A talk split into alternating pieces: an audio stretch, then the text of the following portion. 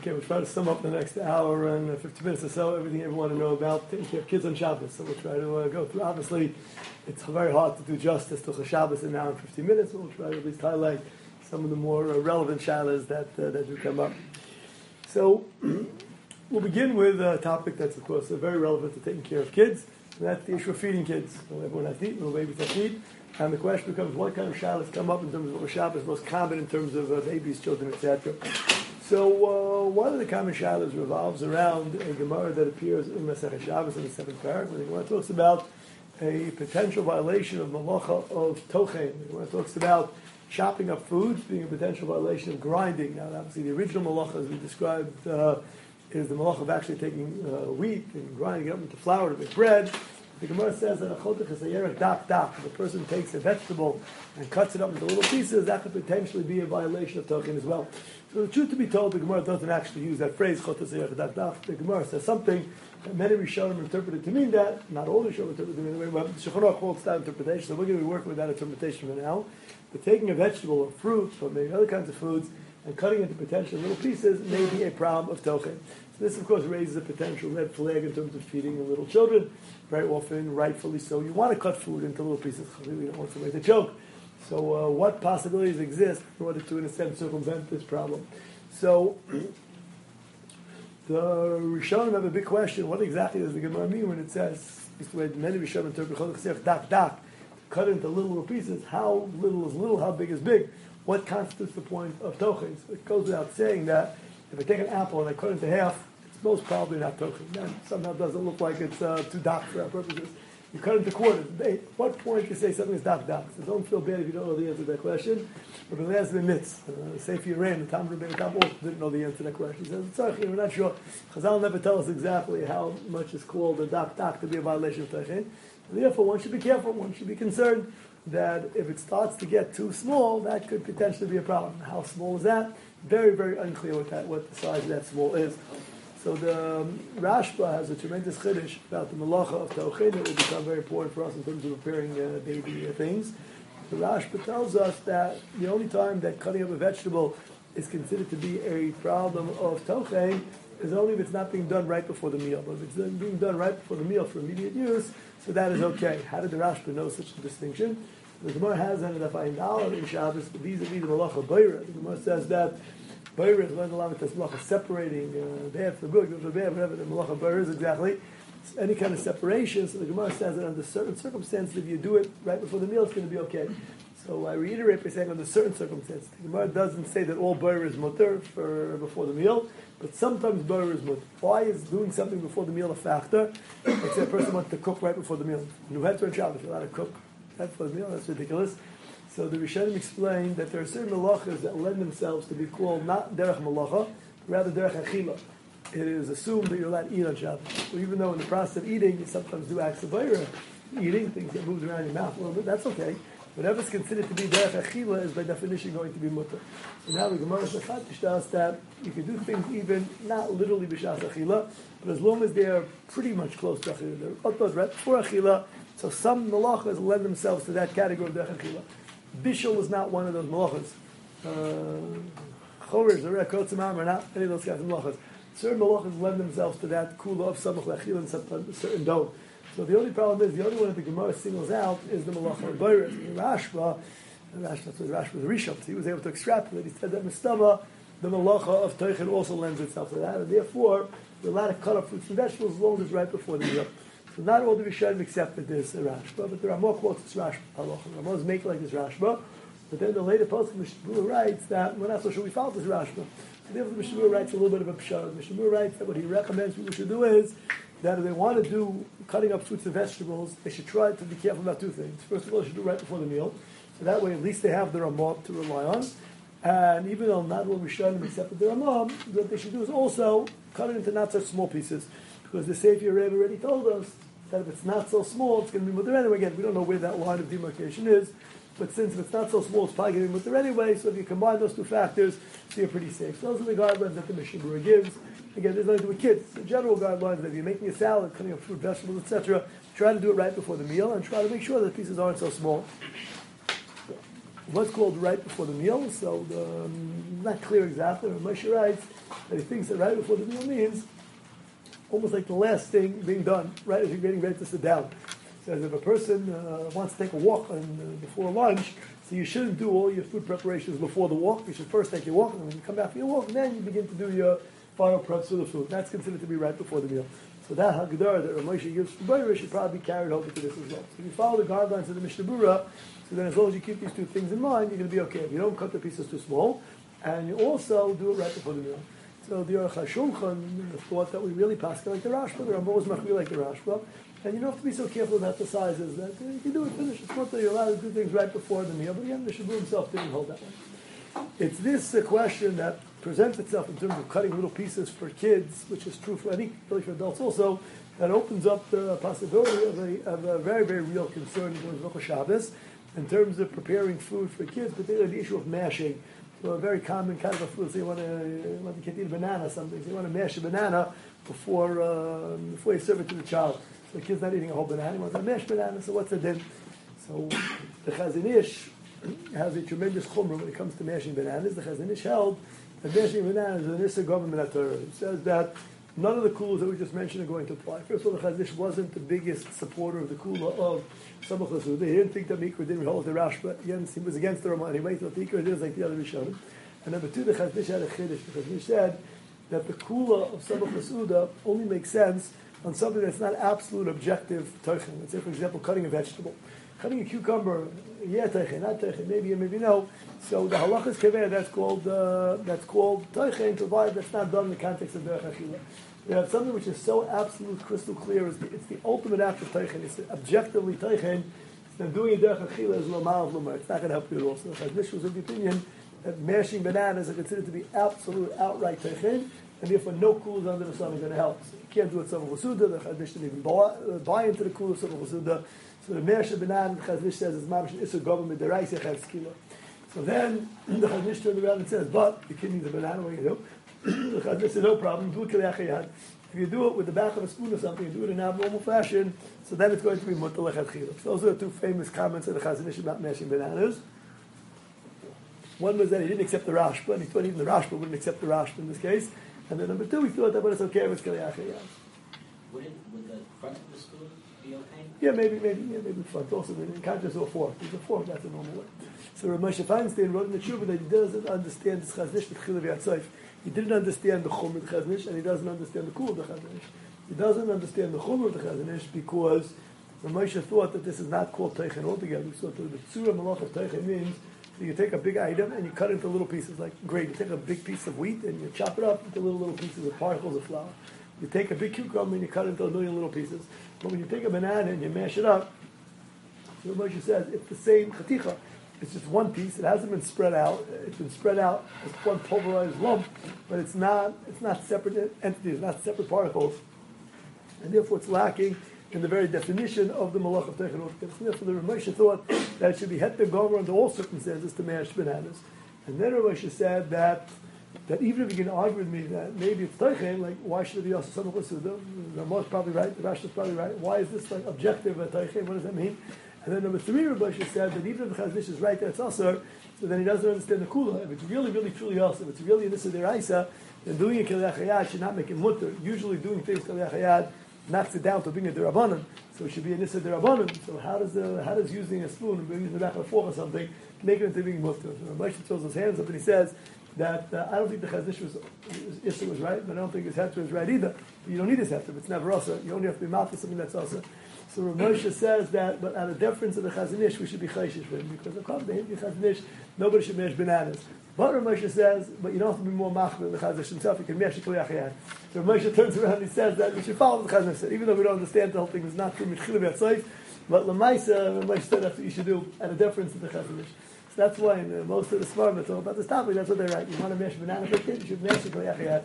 So even though in the heart of hearts we're not so sure that that's 100 percent true, but uh, that's that was the that was the psach of Chazon Ish, that was the hadrach of Ramesh, that's what has become the the accepted opinion today that those who want to mash banana should try to do it, uh, try to do it kaliyachayat. So again, so in terms of preparing the food, in terms of the malach of teichen, so it's something that you have to keep in mind, you have to be careful about. Again, some of the things to be aware of are the issues are cutting up the smaller fruits and vegetables, so the uh, Rashba and the Mishnah Hashochet, the that part of the sugya. Then you move into the other part of the sugya in terms of uh, in terms of the issues relating to the mashing. There is another malacha that becomes very, very relevant in terms of preparing food, and that's in terms of preparing baby food, baby cereals. One of the early things that kids eat once they go into salads is they start to eat these yummy, delicious uh, baby cereals. They usually stay on it for about uh, 10 minutes or so because they really look yummy and delicious. So there's oat cereals and rice cereals, and different generations that change and what's supposed to. When I was, when I was, I was when my kids were little, so we started out with. Uh, I think you went from rice to oats, and you go from oats to rice, different sheets and different pediatricians along the way. But the bottom line is there are certain stages where the doctors have recommended to mixing these kinds of uh, cereals. What's the problem making these cereals? The making of the cereals involve mixing the powder of the cereal together with water, mixing it up, making a pasty kind of an oatmeal. So that raises a very, very serious potential problem of leisha. Whenever you take a little powdery stuff and you mix it together with a liquid and you more make a make a, a mixture together, make a paste together, that's a potential shala of leisha. So that could be a potential malacha diyaraisa, the preparation of these kinds of cereals and we don't find that some of the is going to help us for Lisha. So what possible ways would there be to prepare such a cereal? So the Gemara reading in the end of Masechet Shabbos talks about two ways to potentially uh, circumvent the malacha of Lisha, but it involves a better understanding of what the malacha of Lisha is all about. So there's a big machlekes at Tanaim, exactly what point in time is Lisha violated.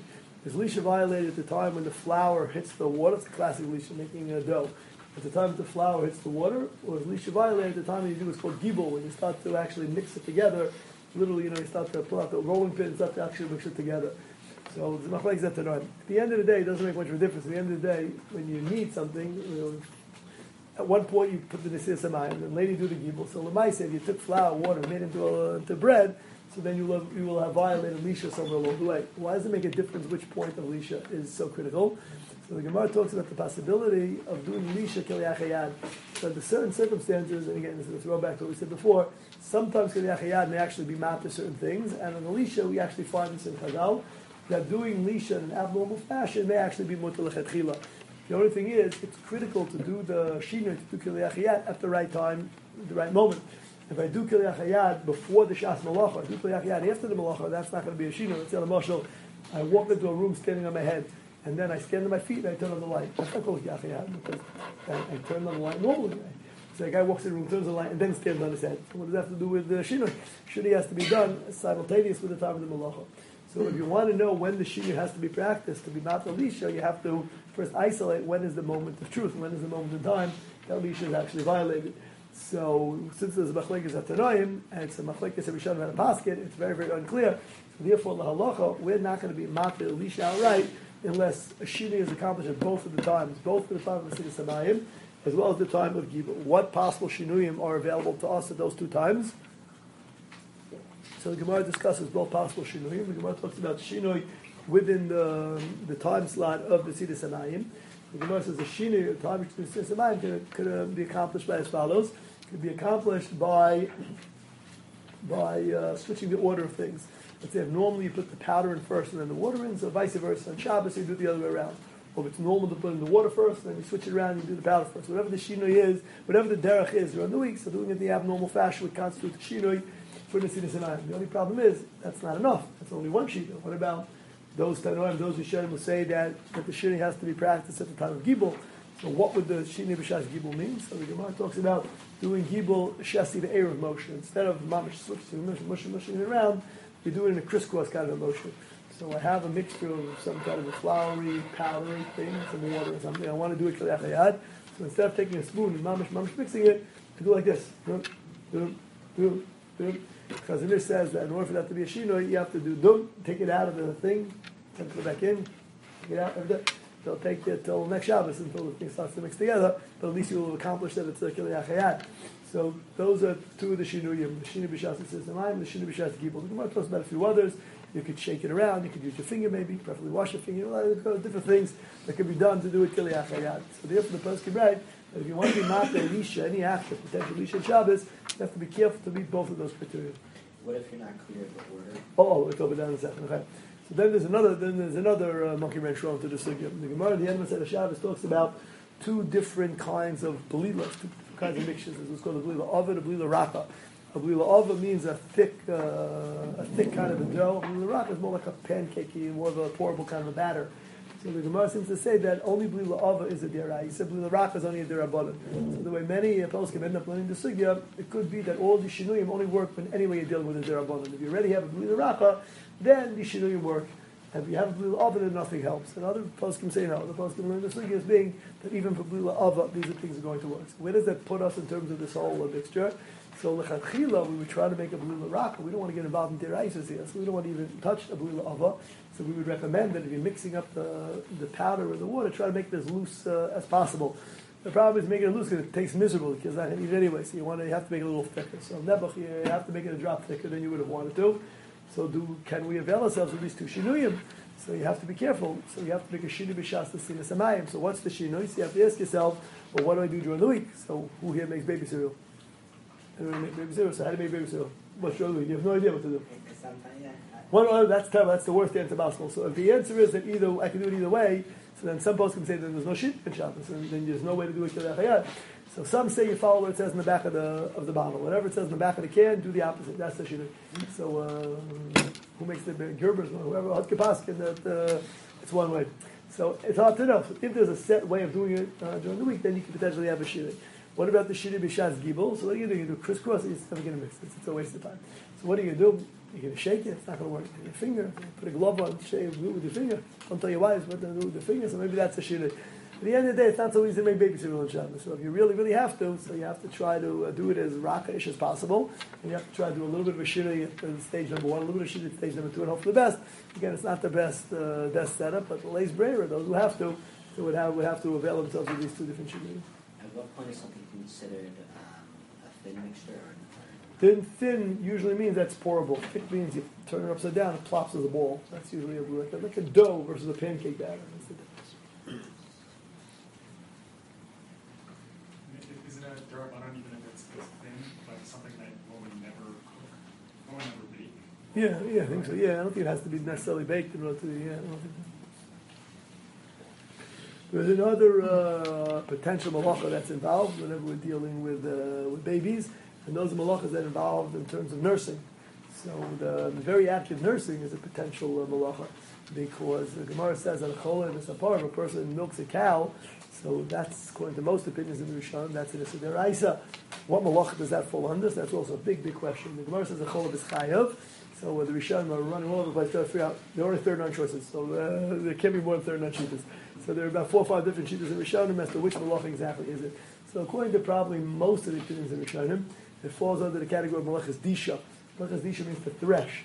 The same way when I have, uh, let's say, I have some grain and the grain is surrounded with an outer coating, and I exert pressure on the grain to get the grain part out of the surrounding. That's the essence of the malach of disha. So too, when I have I have milk inside the cow and I exert pressure on the cow and press on the udder to get the milk out, that's considered to be malach dishas. That's uh, that's the way the Rambam says it.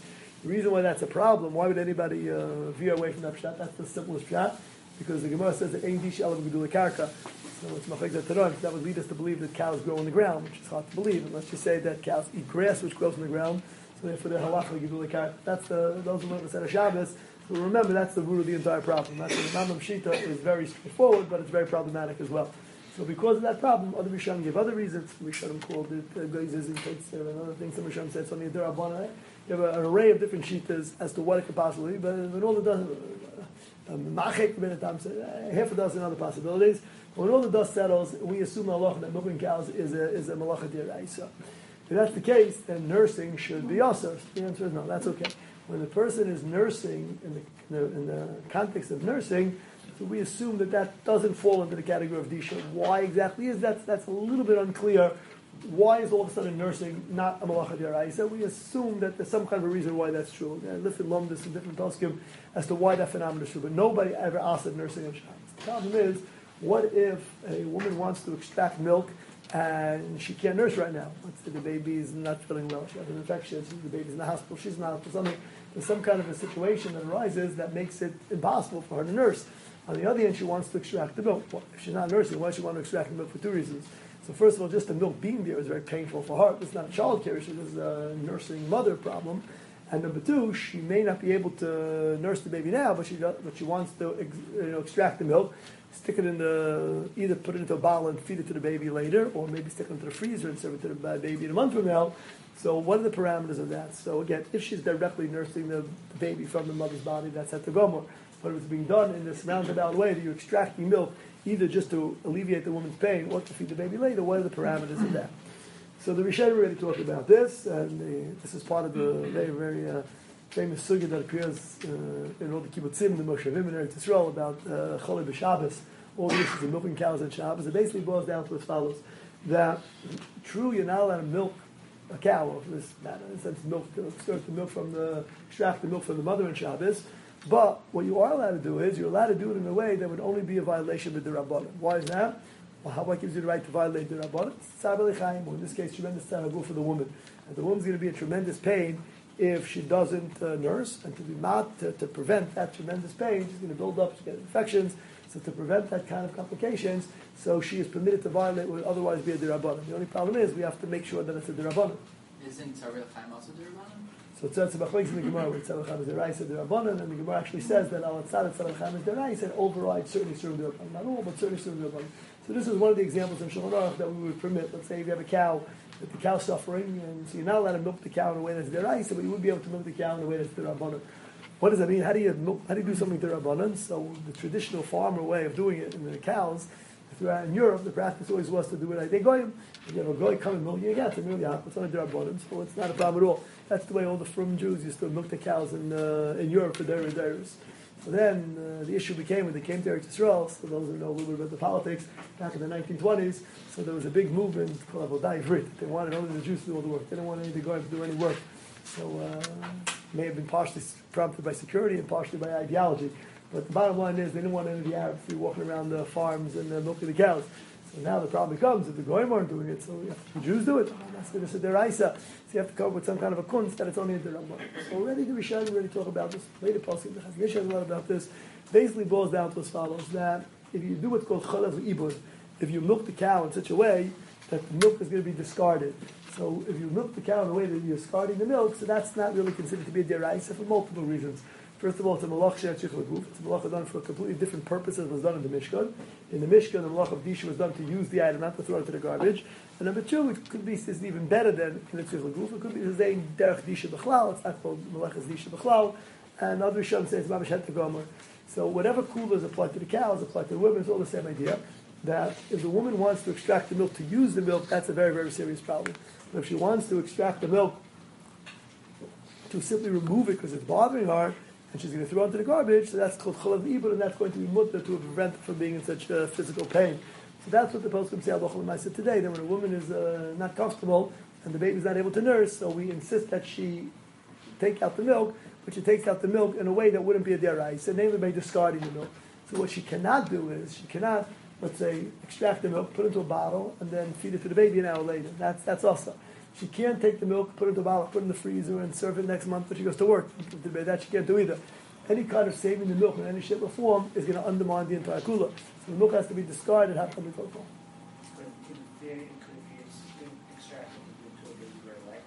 So no, it would have to be only the only time it could be if it's mamish nursing. If the baby's mamish nursing, that's not called an active dish. But if it's extracted and then fed a minute later, that would be a potential lachadir. So, so it has to be chayav There is a further shadow of the poskim what constitutes chalav evil? Let's say she collects the milk. Say she has a pump. Say she has a hand pump, the old style pump. She pumps the milk out. It collects into a receptacle, a little cleaner, she takes it and throws it down the drain. So if you would have asked me, I would have said that's also called chalav libud because it's going to be discarded. So the Chazon Ish said even that's not. He's not sure that's called chalav libud. He thought that chalav libud has to be that it has to be libud legamre means immediately, and therefore the Chazon Ish insisted that if you're pumping into a, into a receptacle, you have to put a little dish soap or something, put some, some, some, some junk into the bottom of the pump beforehand that the milk should be become nifsal right away. The milk shouldn't, shouldn't collect even for a split second. Not everyone agreed to that Chazon Ish. It's, it's really of Achokis. We've shown them why Chol Libud is but again, not for now. So there are different opinions about that. But everybody agrees that what you cannot do is you can't just collect the milk, put it in the freezer, or use it and feed it to the baby an hour later. Unless there's an issue to nefesh. If there's an issue to nefesh, obviously everything's going to be okay. Now this becomes very, very tricky. At what point you say this is pikuach nefesh? So if you have a very, very small baby that's, uh, the baby never had formula, it's not going to have formula, and the only thing the baby's living on is the mother's milk, and let's say the baby, for whatever reason, can't nurse now, the mother has an infection, some kind of reason that you can't actually nurse, and the doctor say that we need X amount of milk to feed the baby, what are you going to do? So that's the good nefesh. The baby's, baby's not going to fast for 24 hours. Well, you have lace brera, so you have to pump out the milk, and you have to collect the milk, no soap, in the, if you're feeding it to the baby, and then give it to the, give the milk to the insurance, but if it's not really pikuach nefesh, the doctor says no problem, we'll give him the formula, big deal. So uh, the baby takes formula, it doesn't really need the milk right now. So then that's not called pikuach nefesh. It's a little bit of yesh v'yesh. If you don't know, if you're not sure, you have to earn the side of caution. Pikuach nefesh is, is uh, even suffering. So you have to try to assess what the situation is, whether that would fall under any category of pikuach nefesh whatsoever. If it does, then obviously it's more. If it's not, then one should avoid it. And the baby does it directly, what's the lumdus of why it's lumdus? So that's the question. Why is that? So it could be that's called the chachila. It could be that's called the milk that's coming right out of the mother's uh, body is called the mafred oichel meyoichel. It's like cutting an apple in half. There are different lumduses as to what. Some say really it is a malacha, but if the baby doing the malacha, it's safina biyadayim. So there are a lot, a lot of different and reasons why. But at the end of the day, it's not the nurse. At the end of the day, it's also to extract. Uh, So, especially with small babies, so sometimes the mother will express a little bit of milk to get on the baby's on the baby's lips. Would that be okay? Encourage the to eat. Yeah, you do it do it independently before, not not as uh, not mamish, not as because the baby's not doing it. The bottom line, the mother's doing it.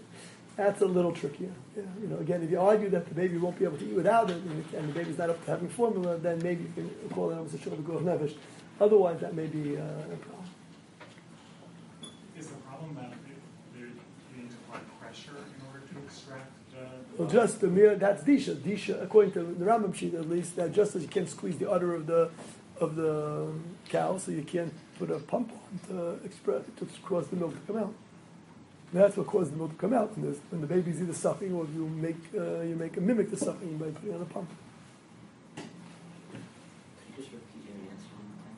What, what was the question? The question was, the baby, a lot of times at the beginning, the, the, the woman has trouble Yeah. getting baby to, to suck, so if she expresses it a little bit first. Yeah. Again, if, if the baby really needs it and there's no nervous about what to feed the baby otherwise, it's such a small baby, and maybe it's probably cool nefesh. If it's not really good nefesh, then you'd have to think about whether, whether that would be okay. So, Rebbe said that if it's a pekuach nefesh child, like the woman is for some reason unable to feed the baby.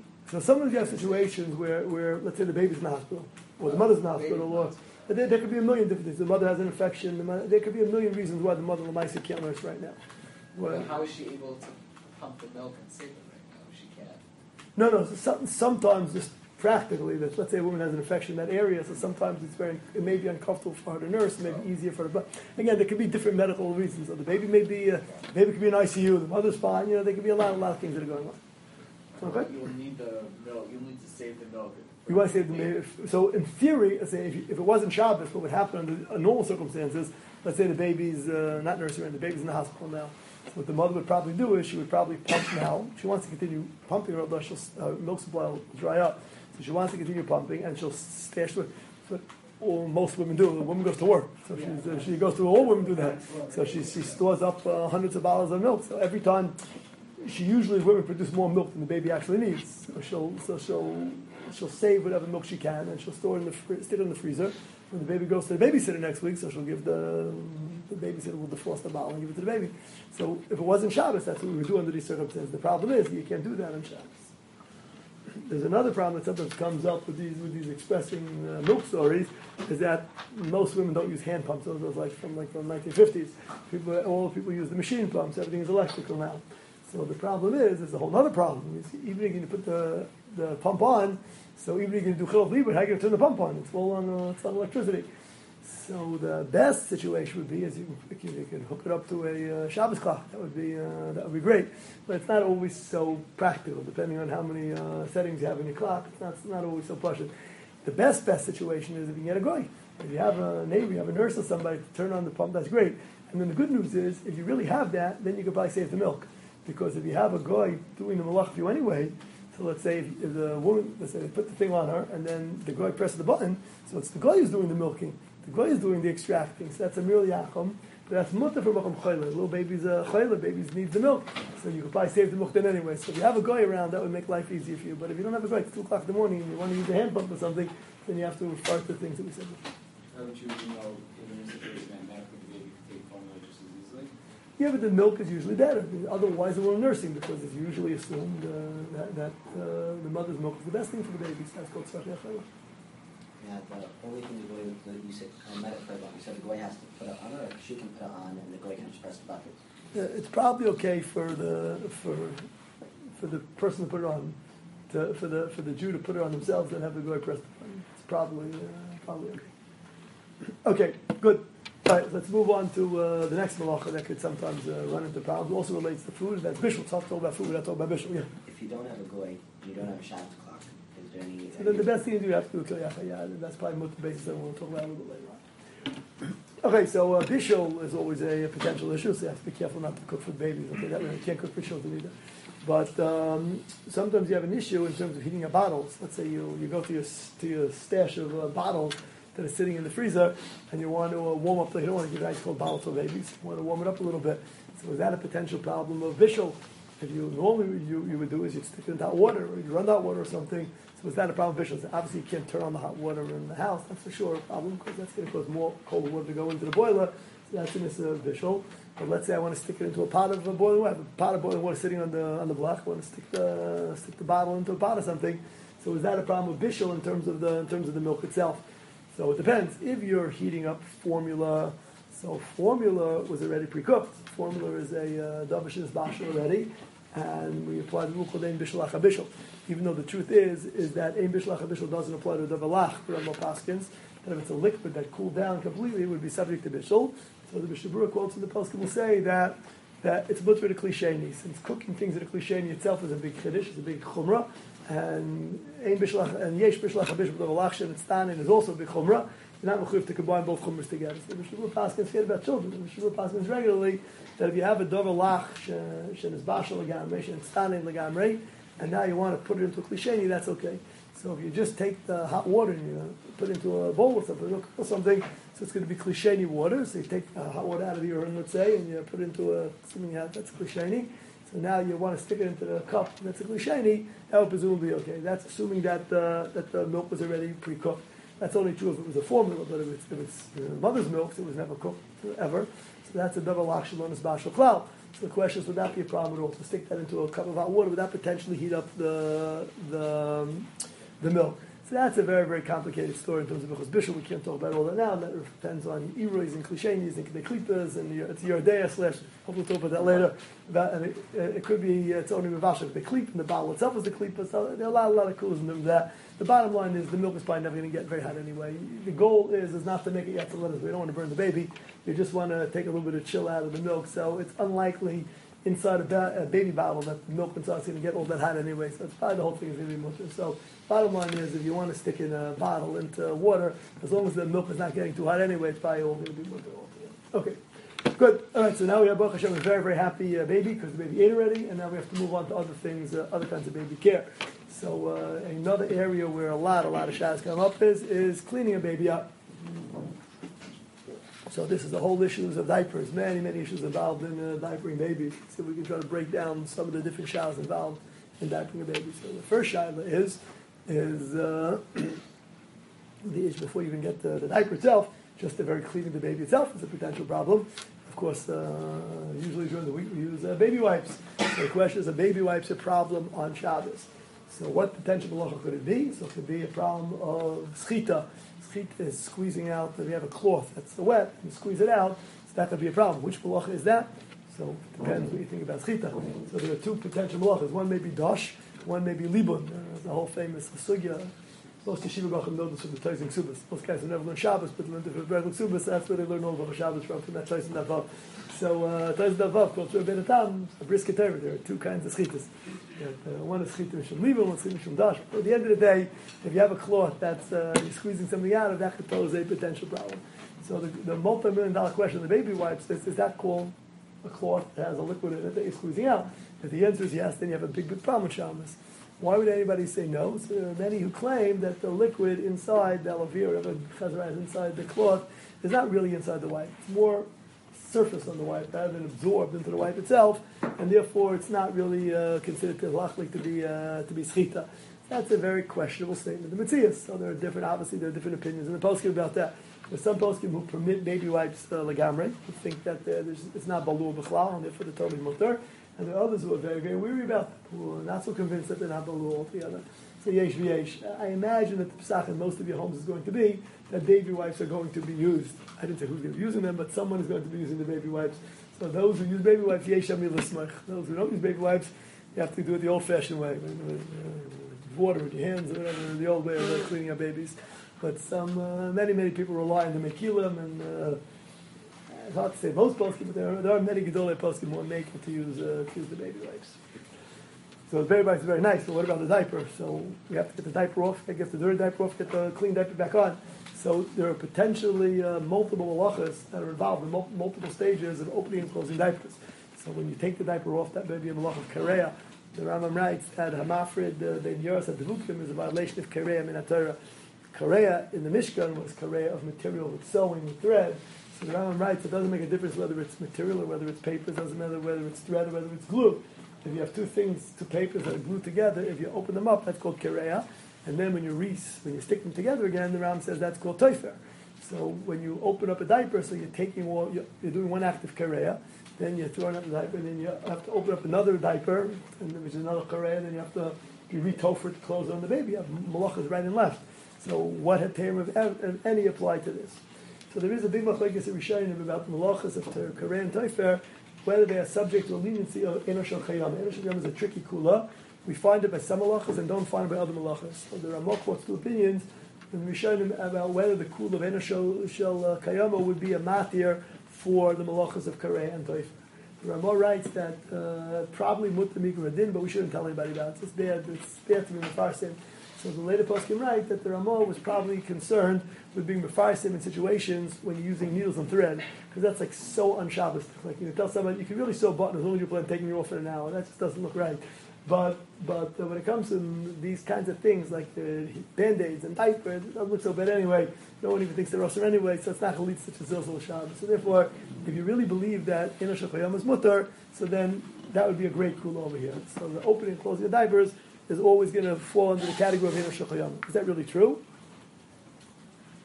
Even if we're willing to accept that, that, that the Ikra did of the Ramah, that Inosh is a matir, the facts aren't even right. Why?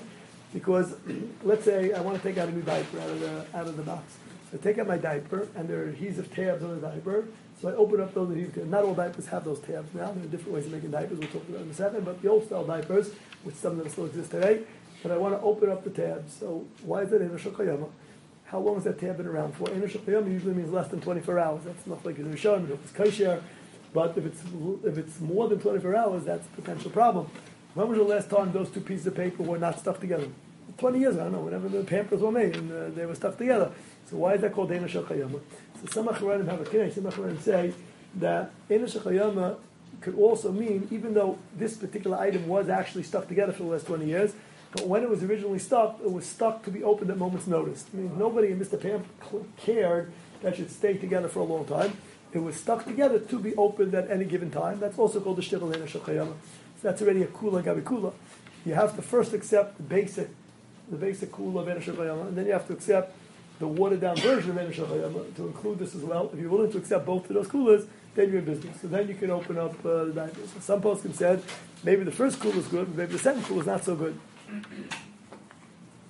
So if that's the case, if you're willing to accept the first kula, but you don't want to buy into the second one, so maybe you can have a compromise and say, I don't want to open up the diaper directly out of the box on Shabbos. What I'll do is as follows: I'll open up the sticky piece before you have to restick it. If you don't restick it, you'll lose its stick. So I'll open it up uh, ten minutes before lech benching, and then I'll restick it again. And then when I need it, ten o'clock tonight, I need it eight o'clock tomorrow morning. It'll always be Eino Shel uh, Kayama, and that'll be um, that, that way. I'm only relying on the on the first cooler. I don't have to not mashuba to the second cooler.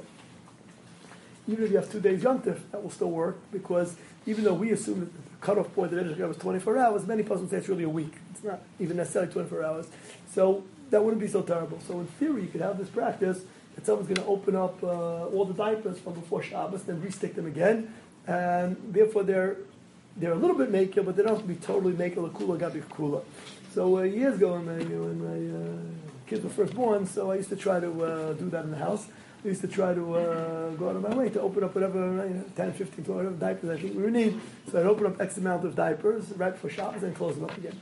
So uh, we were doing this for a while until Baruch Hashem, we had a second child also, and the second child, our first child was still in diapers when the second child was born, and then there was a three weeks in a row, like Chodesh Tishri of three day Yom Tovim. So it was two babies times three days of Yom Tov, so that was about, let's say, 10 to 15 diapers a kid, so that was, you do the math, I was opening up 90 diapers there for Shoshana, 90 diapers there for I had 375 diapers that were open and closed. I said, this is ridiculous. I said, when this is over, finished. I said, those who want to be makel have a right to be makel. So the psach became that uh, those in my family who wanted to be makel will makel. Those who want to be machmer will machmer. You're probably not that hard to figure out who uh, who voted on the cool team, who voted on the chumra team. The Baruch Hashem diapers have continued to be opened in the Sobolofsky home by different members of the Sobolofsky uh, spouses. So uh, one, one spouse, two spouses, husband and wife. So uh, my wife usually opens the diapers and so I do six days a week. I mean, Baruch Hashem, my youngest is 12 years old already, so we haven't opened the diapers in a while. But um, uh, that was the practice for many, many years. But again, this is assuming that Chayama is considered to be okay.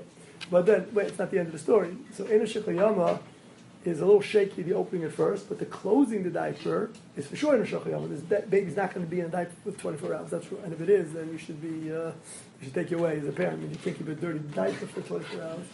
So you're gonna you're gonna cl- you're gonna close up the diaper right when you cleaned up the baby. You put on the diaper, close it up. It's gonna come off in two three hours from now. So that's Chayama.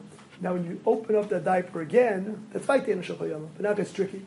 Many people like to do when the diaper is, is dirty, and the mamish is dirty, so they don't want to take like a filthy, dirty diaper and just toss it into the garbage. But many people like to do is they like to retab it on itself so it doesn't spread into the whole garbage. That's like by, by instinct, you know, natural instinct. People do that. They just tab up the diaper again. So some people say that's a problem. Why is that a problem? Because that's shochayama. Because that last tabbing is no no one's going to your, into your garbage in the next 24 hours or next week or the next 20 years to undo that. So you mamish created a kasha shona, a shachayama. That's a deraisa. So the opening up of the of the diaper is the shkefillah. Closing all that's okay. But the last makbet baktish, no pun intended, is that's the problem of taifer. So there was some who were making on that also. One could argue that that's not really called chayama. Why? Because I don't really want it to be chayama. I want it to be chayama until the garbage is picked up, until until 10 minutes from now. But once it's in the garbage, I don't care what it's in the garbage can, or possibly whether the diaper opens up or not. I don't want to open up on the way to the garbage. Once it's in the garbage, I don't care what happens. So maybe that's not called the shachayama because even though it's physically shachayama, but it's not intentionally shachayama. That's a very, very uh, of Lamda Shesvara as to how do you define kiyama? Is kiyama defined by the mitzias, what's going to happen? Was kiyama defined like Malachas Machshavas as long as you want? So there was a one of the most fascinating rayas that was brought to the Shad. It was brought by the Maharil Diskin. It's, one of the collector's items. So uh, if you want to share this with somebody in Kippur, uh, is a good time to share it. The Maharil Diskin brought a raya from the Salah Zozel. The Salah Zozel. So the Mishnah says that when they tossed the Salah Zozel off the cliff, so they tied a uh, string around its horns. So the Maharil Diskin said, what's the matter? They're not do uh, kaisha. The dechila tzuk itself is Shabbos. That's the avodah satzibur, but you know what gives you the heter to tie the string around to see whether it's red or white, whatever. What's what's the what heter is that? So he says no. The answer must be it's ena shachayama. So he says what do you mean shachayama? It's going to remain tied to the horn of the animal with dairis on the bottom of the sun, the cliff. It's going to remain tied. So what's the answer? The answer is, but I don't care what happens at the bottom of the cliff. I only care for the next two seconds. So for me, it's only called uh, it's called ena shachayama. That's why it's mutter. That was my rule distance round. So others didn't think that was a good riot to be to the diapers. They thought that maybe, no, no, maybe the, the cliff is different. The baby, just as the Mishnah says that the animal was broken up into Ivarim Ivarim, so maybe the maybe the string fell off also in the process. So maybe it was really in a Shechayim. Uh, it's hard to bring a raya, but that was a very, very fascinating raya. Maharil Diskin lived way before Pampers existed. He didn't have the shadows of adhesive tabs. He never saw an adhesive tab in his life. But he came up with that shtickle Torah that would be used by the later poskim to matter the opening of the of the of the closing of the Pampers. At the end of the day, what you do with the Pampers in the end, instead of putting it on the tabs, or put it into a shopping bag or something and throw it out. The good news is is that most people don't use Pampers anymore. Pampers still does the old stuff. If I'm not mistaken. Who here uses Pampers? Anyone use Pampers? So Pampers, I think, still has the adhesive tabs, but Huggies doesn't. Right? I think they have, They're, they're Velcro. they have I think they have now is like both. It's got the sticky and the Velcro. On the same one. I think so. just lahachas, just to still make a problem. So the Huggies and all the other brands have switched over because they were worried about this kind of, this problem of, of kareya. So they switched over to a Velcro. So Velcro we assume is not a problem of kareya and altogether. But those are still like the they got to be a to use Pampers, so then they have to still deal with all these issues. So the best pay is by the other brands for Shabbos. The opening and closing before Shabbos, closing it, doesn't that make it, it's like it doesn't last as long once it doesn't close? What's the difference between that? It wouldn't,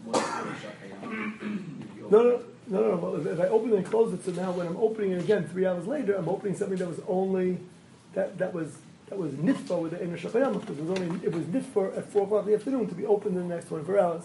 If I'm opening something that was never opened, then I'm opening something that was made 10 years ago in Pampers in the factory. So that's much more. Then you have to rely on the second rule. Why is Velcro different. Velcro we assume is nothing. Velcro is like hooks. Velcro is this little billion little little hooks and uh, it's like it's like buttons. The person can say it's not stuck. It's a million little little hooks that, that are lashed onto uh, onto the other piece. If you look at Velcro really really carefully, you'll see that it's not sticky cloth. Okay, good. Okay, so we have Akshem, we have our happy baby, we have our uh, we have our uh, full baby, we baby it's clean already, everything's good, wonderful. So what we'd like to do with this baby is now you want to uh, play with the baby a little bit. So uh, that runs the whole other series of problems. A lot, a lot of issues involved in terms of uh, playing with your baby, playing with your children on Shabbos. So we'll go back a little bit and talk about forget about the little teeny babies. What about the older children? So there are certain things that older children are not supposed to be doing on Shabbos also. So obviously, Shabbos, they're not, they shouldn't be doing things that are mamash malachas on Shabbos. There are certain kinds of activities that are not quite Shabbos dik, so they're off limits for uh, adults, but those kinds of activities we're a little bit more lenient with uh, concerning children. So one of the things that comes to mind is playing ball. So anyone over the age of Barbas Mitzvah should not be playing any ball in any shape or form on Shabbos and Yom Tov. That's a, uh, a potentially very, very uh, serious violation of what's called Shabbos and Shabboson and Tishbos and what the Ramban describes of Shabbos Hashem, that Shabbos is supposed to be a day of Menuch and of Kiddush, etc. So ball, generally speaking, doesn't fit into that uh, perspective. However, the post on makeup for uh, children under the age of Abbas Mitzvah want to you know, play a little uh, toss around ball, not to have organized uh, softball leagues, but play around ball a little bit. So that would probably be okay for children under the age of Abbas Mitzvah.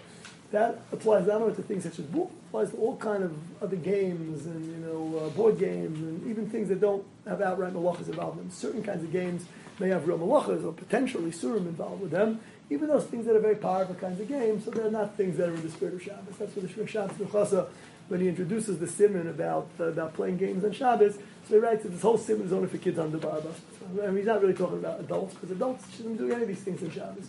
But for those who are under age of Barba's mitzvah, you have to know what's really us, what's really what's really mutter. Sometimes you have a situation where uh, it's uh, miut hara. Sometimes you have you feel that if you have certain uh, people in certain stages in their religious development, that if you don't play games on Shabbos, they could end up playing on the phone on Shabbos. Okay, so then you have to figure out. So then maybe it's better for them to play Monopoly than to be a texting on Shabbos. That's, that's another story.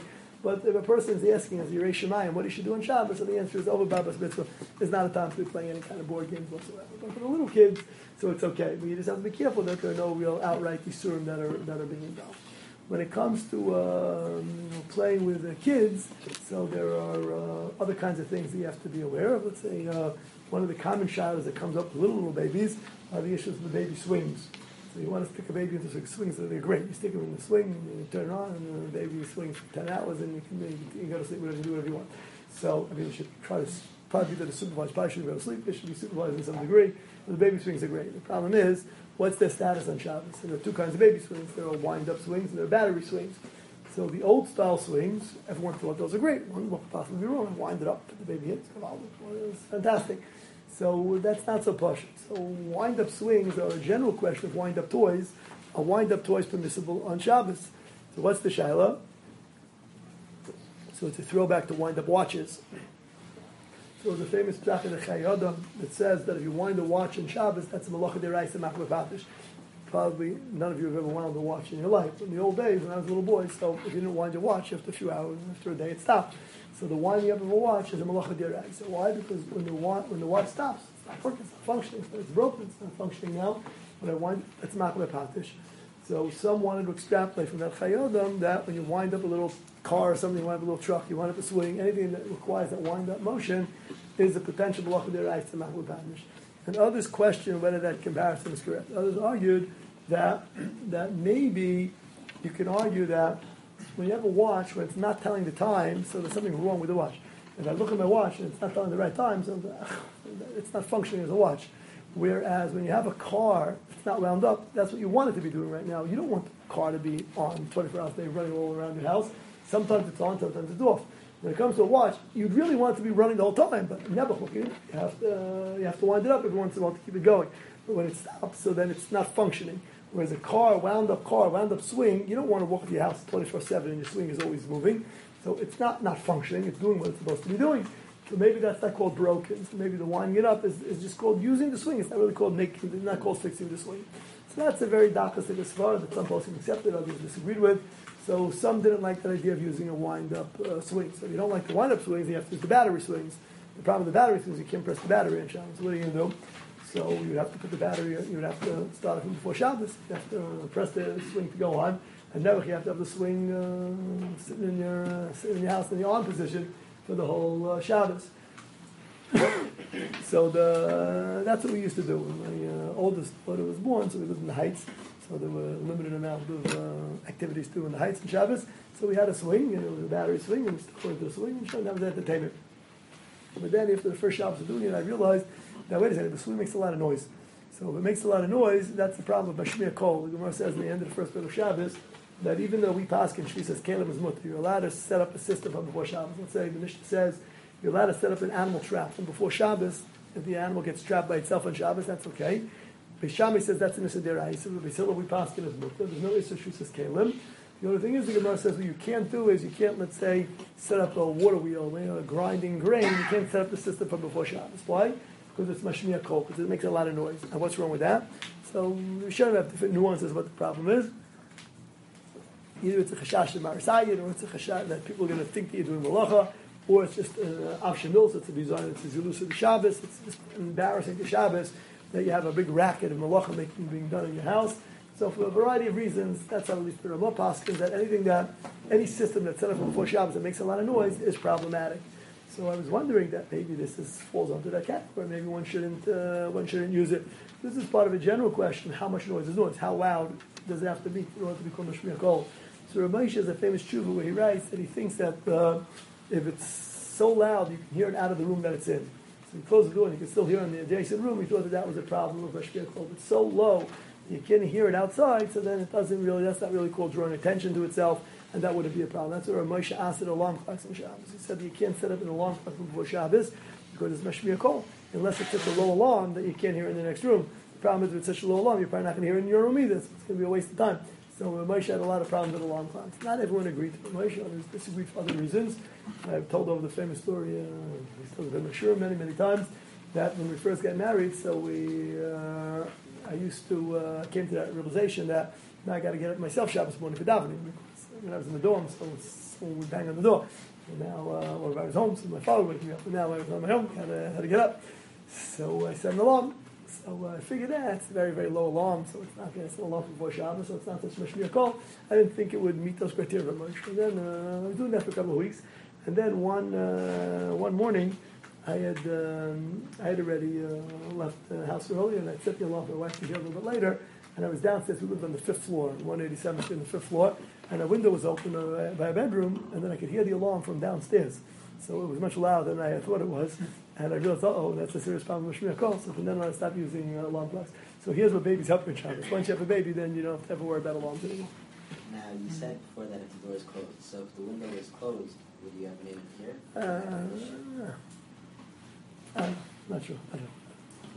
Do you throw a pillow or blanket over it for to like lower the noise? It'll be fine. You mean before before it goes off? Yeah. Not when it, you mean before. after when it goes off. No, but that, for that minute that's going off, so that's the mashmiach. That's the of mashmiach. So if you put it. You'll wake up, you know, No. check for that split second. Yeah, so you have to put the pillow on beforehand. The problem is you probably won't hear it. There's a pillow over it. Anyway, back to the story. So, so we stopped using those uh, those swings. Uh, the wind-up swings I thought were a problem with machlopatish maybe, and the battery swings are chashash and mishmirko. Again, a lot of people are making on the wind-up swings. Some people do, some people don't. Fine.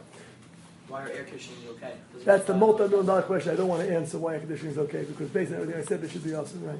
Yeah. So somehow, for some reason, uh, we're not sure why that air conditioning is wrong with that. Don't, don't press me on it because we may, we may have to ask the air conditioning. So uh, it's a good question. Is that Mashmiach cause the Daraisa? No, no, no, So, uh, it's not SAR, like the Russian SAR, it no. It's not matas, it's not was, said matas. before I don't know. I don't know. I don't know. Okay, whatever. The air conditioners, the post give assume air conditioners are okay. It's understood that it's okay.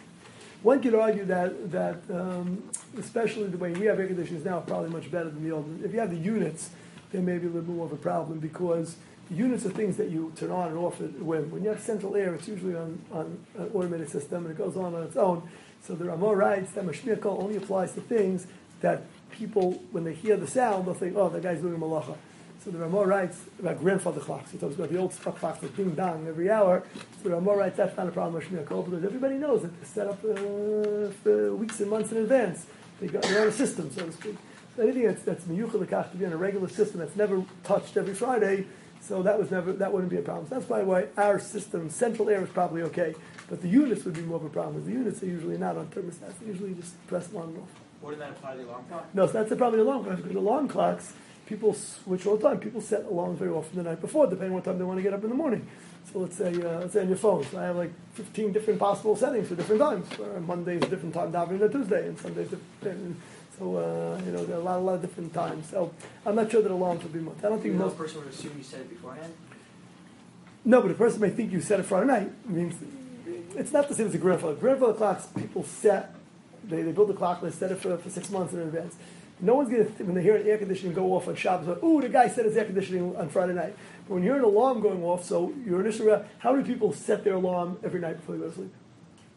Okay, so, rove, rove, around the house. Okay.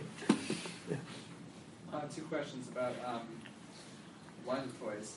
Um, like a self-winding watch, like you it winds up by you the movements of your Yeah, that's a big, big shadow. A big, big shadow, those kind of watches. Uh, Uh, not so much. wear those on Shabbos. Uh, there, it's, it's a big shout about them. I'm not saying it's outright also. There's a big shout about them. Uh, meaning that like it, because it might still be working even if you hadn't been winding it up now. It Uh, might been working like the previous yeah, week. I don't know. I don't know. I don't know much. Okay. Um, and the other question is um, uh, about playing ball or playing board games with uh, children. If you're the kids under bar mitzvah, but you're not. Right? Means you're you're doing it because you're because otherwise the kid's not gonna do anything. It's gonna drive you crazy. Right. So I, I would split and say ball. I think under no circumstances should be playing ball, even with a kid under bar mitzvah. Or with a board game. With a board game, if, you know, the kid's gonna has mamish no other uh, thing to do and is gonna. So, so it's, uh, it's for your own Shabbos, for your Saturdays. Chaya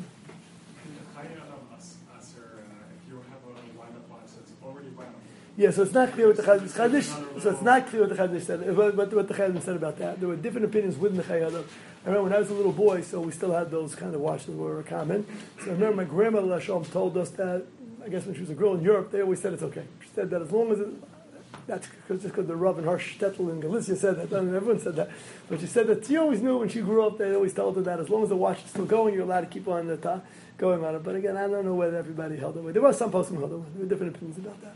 You can argue it's not broken, as the phrase goes. Know, if it ain't broken, don't fix it. So it's not. It's not broken. It's not chalashem broken. Yeah, it's a good svar to say that it's okay. But I don't know, everyone agrees. Okay, good. So now we have a baby. We so we just closed the swing. The swing's not going to work. We have nothing to do with this kid. So the next thing you do, you got to take him outside for a walk. Right, lace bringer. So oh yeah, yeah, you run a whole problem. Just taking him outside is a problem. That's a huge problem. If there's no air, it's an insurmountable problem. So taking a baby outside without an air is an issa gomer. This is in contrary to popular opinion. Most people here have grown up from uh, way before they were born in towns that had Eruvin. So many of them don't know that there's the third night of Malach and Shabbos called carrying.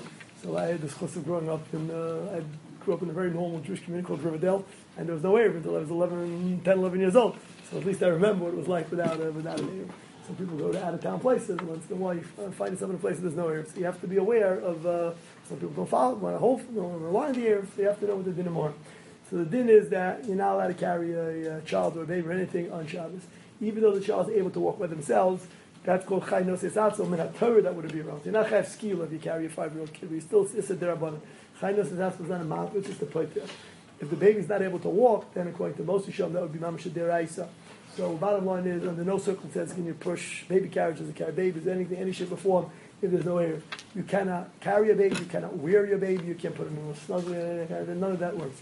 I remember a few years ago, the, the air fell down in Tidei Shabbos, so a woman call her right Shabbos. She wants to know can she can she wear her baby? She's not carrying her. She's going to wear the baby. So that question would only be asked by someone who grew up with an heir. No, no, no, you're not allowed to wear a baby. If you have the, if you have the child and walking, and the child then sits down and refuses. Yeah, oh, so the post can discuss that. So let's say you're taking a baby, you're taking a kid, a two-year-old kid or something for a walk, and there's no and then the kid decides that kind of like said, but, uh, depends, depends where they where they stop. So if they stop in the middle of uh, the street and the car's whizzing by, you pick the kid up as quick as possible and get him out of the street. It's. But if the kid parks himself somewhere where it's not pikuach nefesh, what do you do? So there are different options. So first things you do, you try to bribe the kid, and that doesn't work, so then uh, you try other other methods. So if there's a, if there's a guy who you trust, you know, uh, a babysitter or something, or a neighbor or someone who's easily available to help, so then uh, you do that. I remember once with uh, one of my boys. I don't want to say which one it was. One of my boys. So this goes back many many years ago. We were in uh, a certain community once. Uh, which had a very, very questionable layer. I don't want to say which community it was, but it was a Shabbos, and it was not an area that we were comfortable with. So uh, one of my boys uh, decided at the age of two that he would walk Adkan and not a step further. So we, um, one of my wife and myself had to wait with the baby there, and the other one went like to the to one of the from neighbors, well, like a babysitter or something in the house. So the Goyish babysitter came to uh, pick him up and carry him the rest of the way. So he was not a happy camper to say the least. So uh, we walked along with the babysitter, but that was again that would be a derabbanan on a derabbanan, shus the shus, mocham mitzvah, mocham whatever it is, we not to that. So those are things you don't want to, you don't want to uh, have. Um, if you uh, if all else fails, so then maybe maybe uh, and the kid's screaming and it's a mocham tzar, maybe pachas pachas dalalam. and Those are situations don't. The bottom line is is that don't take a kid out for a walk unless you're pretty convinced that they're going to go the distance. We use a content to carry. No, no, can't, yeah, we're going to talk about using a time. We will lock it after this. I'm going to help you at the end. Fine. So uh, you can't you can't uh, push baby carriages. What about having a goy push a baby carriage through lechatchila? Let's say you go. This is a very common shot. You go away for Shabbos and there's no eruv. You want to have a, you want to hire a goy to push a baby carriage for you. So one theory could make a case that it's okay because it's probably derabbanan anyway, because it's probably a Carmelist, most of that area are probably not Rishis Rams, they're for a variety of reasons. So we have a general rule that you're allowed to ask a guy to do a derabbanan if it's some kind of a Mocha Mitzvah. It's a big Mocha Mitzvah. Let's say, say you're going to for Shabbos, and the wife's going to be stuck, she won't be able to come to have the Suda with everybody else, she won't be able to get the shul, put the Bar Mitzvah. So you have a lot of these kinds of tzrach and tzrach and mitzvah. So maybe you could say, as a shvus to shvus Mitzvah, it's okay.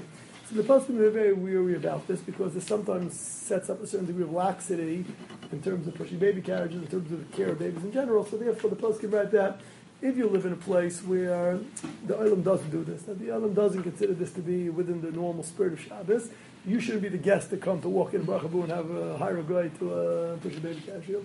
But if you're in a place where there's no real minik kavua, you know, uh, anyway, nobody really knows too much about uh, about Shabbos anyway. So then, uh, then it wouldn't uh, wouldn't be the end of the world to have a guy uh, push a baby carriage. The same kind of things you have in terms of wheelchairs. These kinds of shilas you have where are probably mukta based on shvus to shvus, but apapichain it shouldn't become a zilchol Shabbos. Somebody called me recently that they were in uh, Iceland for Shabbos, and um, somebody uh, one of the kids got hurt, and uh, they had to go like. The, they needed to walk like for an hour in Shabbos, and they realized the kid's no ways to be able to walk. And they wanted to know, could they get a guy like to push the kid? It wasn't a baby, it was an older kid. Could they get the, to have a guy push the kid in a wheelchair to get shul, get the suda, whatever it was. So they were basically asking the lumdus of a shvus to shvus, uh, you know, b'mokom tzarech mitzvah, something like that. So they, they prefaced the question very, very uh, humorous. They didn't realize how humorous it was, but they, they, it was like a little misunderstanding of halacha they said to me that, that well, isn't it okay to carry in Iceland because there aren't 600,000 people in the whole country? That, that, that's not a, uh, that wasn't, exa- that was like a misunderstanding of a principle of Xergan. That has nothing to do with anything. So uh, the bottom line is, is that I, I asked half jokingly, but what's the meaning in Iceland? Do people do this or not? It's the meaning in Iceland. Nobody knows, is, a, is, do keep Shabbos? Do they know about Shabbos in Iceland? So I said, it's probably mutter fake fake. Why? Because number one, it's probably mutter Number two, it's probably not even Shabbos because we're not even sure what Shabbos is in Iceland. So we're not even sure that's the right day. And time, but I didn't want to confuse them too much. Anyway, so if you're in a place where it's, uh, there is no minig that's treated as a Zilzal Shabbos, it's a very, very big tzarech, so you should ask a shayla, ask a rough to figure out whether it's appropriate to do this or not. But in the normal circumstances, for you to push a baby carriage is absolutely out of the question, and even to have a guy do it is not the greatest thing. We generally more makil in Iceland on on Stakar on Shabbos? No, it's a joke. No, no, Oh, yeah, it's yeah, yeah, yeah, it's a joke. Yeah, yeah, Oh, yeah, yeah, yeah, yeah. I'm not sure that I'm not. I talk. I don't know when Shabbos is in Iceland, but I wouldn't. Uh, whatever Shabbos is, it is. Okay, fine. when you have a uh, baby carriage, so just the baby carriage itself could potentially be a problem. The opening and closing the hood of the baby carriage may be a problem of a CSOL. So the answer is probably not an OL because it's already connected to the carriage beforehand. So uh, this was a big machlekes. Mishal read machlekes. Moshe Chazon Ish is a big tumult in the poskim, but many a makel, as long as the hood is already connected to the carriage, so the opening and closing is probably not such a serious problem. If you want to put something else, nachutz on, say you want to put on a netting or something, or put some blankets, like that, so that would be more of a problem of an SCSOL. So you would have to uh, make sure that it was on from before Shabbos and it was spread out already at Tefach. The Gemara says that if you what's called Moisel Ol Aroi, there's only a temporary kind of an oil, as long as the oil was already spread out at Tefach, was already made from beforehand, you want to open it a little bit more, close a little more, that would be okay. So, but if it's just the hood of the baby carriage itself, so many poskim will make it, you can open and close that uh, at, uh, whenever you deem it necessary. Okay, so Baruch Hashem, we have a, uh, the baby ate, the baby was cleaned up, the baby uh, played a little bit, took a walk, we were good to go. Now, uh, hopefully it should have happened, but sometimes the baby gets hurt, sometimes the kid gets hurt. So uh, what are the guidelines uh, of, uh, of dealing with children in terms of that? So there's a general uh, assumption that at least little children, it's not clear exactly, but the color point, little children are considered to be like cholim and Shabbos. They're usually not cholish yesh b'sakona, unless it's something out of the ordinary. They're usually like a cholish ein b'sakona. As a cholish ein b'sakona, there are certain kulas that are we can with. So one of the kulas is Amir Yacham. Amir Yacham is mutter legamri for a cholish ein. That's a very. So whatever's necessary for a little baby, you can do ayadei uh, goy. What if you don't have a goy around? So then there's another potential kula. It's called doing things kaliyachayad. So the, there is a big machlekes in the poskim. What exactly are you allowed to do kaliyachayad for for a choila? Again, assuming that the baby is, is in that category, the young child is in that category of being a choila. So um, according to the Shulchan Aruch, the only thing you're allowed to do for a uh, for a chola for a baby is a derabbanan kaliyachayad. It's almost like a double derabbanan. If, if it's a derabbanan anyway, and you're doing kaliyachayad, that would be okay. And according to others, it may even be mutter to do a deraisa kaliyachayad. There's, um, it's all depending how you read the Ramban. There's a Ramban that said something, the Shulchan Aruch interpreted the Ramban one way, and others point out the Ramban doesn't seem to say that. So there are different opinions in the, the contemporary poskim as to whether we can be mata outright deraises as long as the be The Shemiras Shabbos Kehilchasa quotes from Shlomo Zalman who was willing to remake it. It's a shas. It's always all these shas are shas chaks. So if you're really stuck and there's no other way to do it, so then you can even be mata deraises kiliyachayat. So we run into these kinds of things very often electricity. Let's say you have a, um, a baby needs a uh, nebulizer or something, so you have to turn on and off the nebulizer at different times of the day and night. So if you have a goy around, so great, that would be the best thing to do. If you don't have a goy around, so then uh, you can just do a kalechayad. So you turn on the thing with the back of your elbow, you do it in a kalechayadic manner, and that's probably okay. It could be it's okay according to the Shulchan also, depending on what you think about electricity without lights. So if you believe that electricity without lights is Rabbanon anyway, so then even according to the Shulchan would be mutter. If you think like the Chazon Ish, electricity without lights is a deraisa, so then you would have to rely on the Mekilim who saying you can even do deraisa kalechayad. So when all the dust settles, if you really, really need to do kind of electric stuff, kalechayad, that would be okay. This is also a throwback a little bit to the diapers. I should have mentioned when we talk about diapering, so you have to put on cream. So the what's the name of the diaper cream? Every time I forget this. Desitin. No, no, that I know. But we say A and which is what A and what? A and D. A and D. I never remember. A and B is the gefilte fish, and A and D is the diaper cream. Every time my wife has told me to buy one, I bought the other. Okay, so you have to be careful. So you want to put on the diaper cream. So putting on the cream itself is a potential malacha because it's it's a memareach. You're spreading out, smoothing out the surface. So that's a shot. If you have a goy, you should babysitter or somebody around uh, to do it for you. That's the best case scenario. If you don't, you're supposed to make those to do it to the achayad. You just kind of plop uh, the cream on, and just instead of rubbing it in, you just plop it on. You put the diaper on, and that's not the normal way of spreading cream. When you shove the diaper onto the, onto the blob of the cream, so it's probably mutter anyway. It's kali achayad, even if they're ice, it's probably mutter anyway. So kali achayad is a very, very good thing to be aware of when you're dealing with children. You have to make sure that you're doing a kali achayad, and again, according to some posts, only the rabbanon kali achayad. According to others, if you really stuff, even their ice as long as they're being done. So after putting on the cream, can you, can you rubble with the diaper? Is that also kali achayad? So you rub the back of your hand, doesn't really do anything. uh, Is that? Can a person put on moisturizer that way? No, for, for adults or children. For adults? For adults, so moisturizer is another problem. The problem with moisturizer is do people who have no problems with their hands put it on also? So if people only put on when they have dry skin, then it's like a refu and Shabbos is also. If it's something that that healthy people do. It's like Michael Brew, it's like having a cup of tea when you have a sore throat. It's mutter because people drink tea without sore throats. So how many people put on moisturizer without having any problems in the skin? Some woman put on. Yeah, women do it. Men do that too. Right, well, women do it. So the women mouth before the men. I don't know. I'm not sure. I don't know. I have to think about that. Okay, anyway, back to that story. Another shower that very, very uh, hopefully doesn't happen, but uh, something happens. Kid gets hurt, gets cut, and now you have to figure out, you know, whether whether your child needs stitches or not. So again, this is true for adults also. Just that kids tend to be the ones who get more stitches than adults. So sometimes uh, first thing you have to make sure there's no real serious nefesh here. You have to, if there's any cut that looks like it's uh, potentially uh, dangerous to you, you have to have somebody professionally assess it, whether there's any uh, chashash of infection. So you want to make sure that, uh, that it's treated appropriately. Now, sometimes the doctor or the, or the EMT or the other guy is going to say to you, this has to be stitched up. So the question is, so what does that mean? So, so when does that stitching have to take place? So it depends. So very often stitches doesn't have to take place that split second, but it has to take place uh, fairly soon. So you don't want the cut to get infected. So uh, let's assume that the, the Taif Matzala can't wait till, it's not safe to wait after Shabbos, we got to get this done uh, right away. Fine. So you go to the emergency room and you're getting, getting ready to get stitches, and then they start to stitch up the baby. Let's say it's a Jewish doctor. Firm guy. Stitching up the baby, stitching up the baby, and you're counting the stitches, and you realize that oh, maybe this cut only needs 10 stitches to be not pikuach nefesh. And now the doctor wants to do 20 stitches. Why? Because it'll look nicer with 20 stitches. Is that a problem on Shabbos? So is that already past the threshold of pikuach nefesh? So uh, Rosh Hashanah was making that Shabbos. A lot of lumdus as to why he was making uh, a variety of different kulas. Rosh Hashanah was making and not everyone agreed with the lumdus of Rosh Hashanah on this one.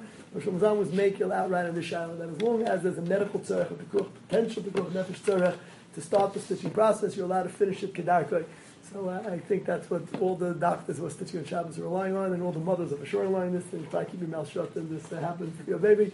So uh, kedai Rosh Hashanah l'smechalav, and that's uh, finished. But again, but it's, there's a lot of fascinating lumdus in the Shaila. But it has to do with the siggis and Shabbos about the pure shal tzitzit she'emach with samila, the one the two mice, the pikuach nefesh, b'chu yehud. There's a lot of lumdus. But all the dust says Rosh Hashanah was uh, was making on the Shaila. Okay, good. Another thing to be aware of about children in Shabbos and children in Kol Kula is that you're not allowed to cause children to do Averas. You're not allowed to feed trephis to a child. You're not allowed to cause, let's say if you have a baby going cutting, you're not allowed to take him for a schwitzier into the, you know, you're not a you can't take him to, a, to walk in the cemetery. You're not allowed to actively cause a, a baby to do any kind of an Aveira, even if the child is low yield, any degree of chinuch whatsoever. The same is true when it comes to Shabbos. I can't cause a child to Chal Shabbos. I'm not allowed to ask a child to Chal Shabbos for me. So if there's no Eruv, I can't ask him to carry something for me. I can't ask him to on lights. I can't ask him to turn on fire. I can't ask him to do anything. Whatever you're not allowed to do, you're not allowed to ask a child to do. There is a lumdish shaila as to what the nature of that Isser is. When I ask a child to do a malach for me on Shabbos, is that called an act of Amma Machal Shabbos for that? Or is that, is that like a din prati and Chol Shabbos? That was like a din klali of you're not allowed to generally be machshel ketanim and Isser. There's a famous mice of Chaim that, uh, that um, in the olden days in Europe, they used to have Eruv in town to enable people to carry the children because no one had ovens. So there was one big baker's oven for the whole town. People would bring their oven, their children before Shabbos, and they would come Shabbos morning to pick up the children. So the Eruv fell down, and we didn't have children at Shabbos. So one time the Eruv fell down, so Chaim was a Rav brisk, so he sat by the baker's oven all day, telling people not to carry the children back. So a mother came with her little daughter under the age of Basmit to pick up the children, and Reb Chaim told her, you can't carry the children because there's no Eruv. So she said, okay, I won't carry the children. So she turns to that daughter and says, uh, Rifkala, you take the children. I. If you're not allowed to do it, so then you're not allowed to ask your child to do it. So, ah, come on, she didn't believe the rabbi. So she told her, made her daughter carry the children. So the way the story goes is that Chaim told the shamas to go to the, this woman's house and to tell her husband she threw out all the wine in the house because his, wife is Michal Shabbos for Hesya. That's the way the story goes. So she didn't do any malacha. She didn't pick up the children. She asked her daughter to, to, to, to carry the children. So when I first heard the story, I said, "This sounds like a very, uh, very, very stark, very, very strong story." So then uh, years later, I realized I chapped the pshat in the story. Reb Chaim Oizer has a tshuva. He quotes Reb Chaim. Reb Chaim Oizer, Reb Chaim, they were contemporaries. Reb Chaim was a little younger. He quotes from Reb Chaim Brisker that he once heard from Reb Chaim who who, uh, who asked the kasha. He said, "The Gemara learns out from that you're not allowed to cause a child to do any avera. So why do you need losaska lachatav vincha for? Why the famous kasha is kasha? Why do you to tell me that you're not allowed to do malacha, your child can't do malacha. The bincha in the pasuk is not over by mitzvah. That's ata already. That means you can't ask your child to do a malacha. Ata bincha What do you need a pasuk for? Typically, that you can't ask a child to do anything for you. So comes Reb Chaim and said that Lule the pasuk, it would have been just an Issa Klali, but it wouldn't have been called an Issa Chil Shabbos. Kamash Malon, that it's an Issa Prati, it's an Issa Chil Shabbos. So once I saw that Shtickle Torah from Reb Chaim Oizer and the name of Reb Chaim, then I chap shot in the story. Because Reb Chaim was Shittasa. Reb Chaim held that you don't become Machal Shabbos Dina Ka'akum by being violating a din klali of not feeding your child trefus. But if you're Machal Shabbos, then you call Machal Shabbos Pesach. That's the, that was the view of the story. Anyway, whether the story is right, not right, whether the story happened, didn't happen, I can't tell you. But the bottom line is, is that you're not allowed to your child to do anything. Anything you're not allowed to do, so you're not supposed to uh, have your child uh, do a few either. So be careful, both in Shabbos as well as in the culture. Okay, this will, uh, we'll wrap it up here. There's, let's say there's a, a light on, it's not supposed to be off, and the child goes to turn it off, you didn't tell him, you have to stop. So it depends if he's a Gil Chinuch or not. If the child's a Gil Chinuch, you have to stop him. The law Gil Chinuch, then they can do whatever they want.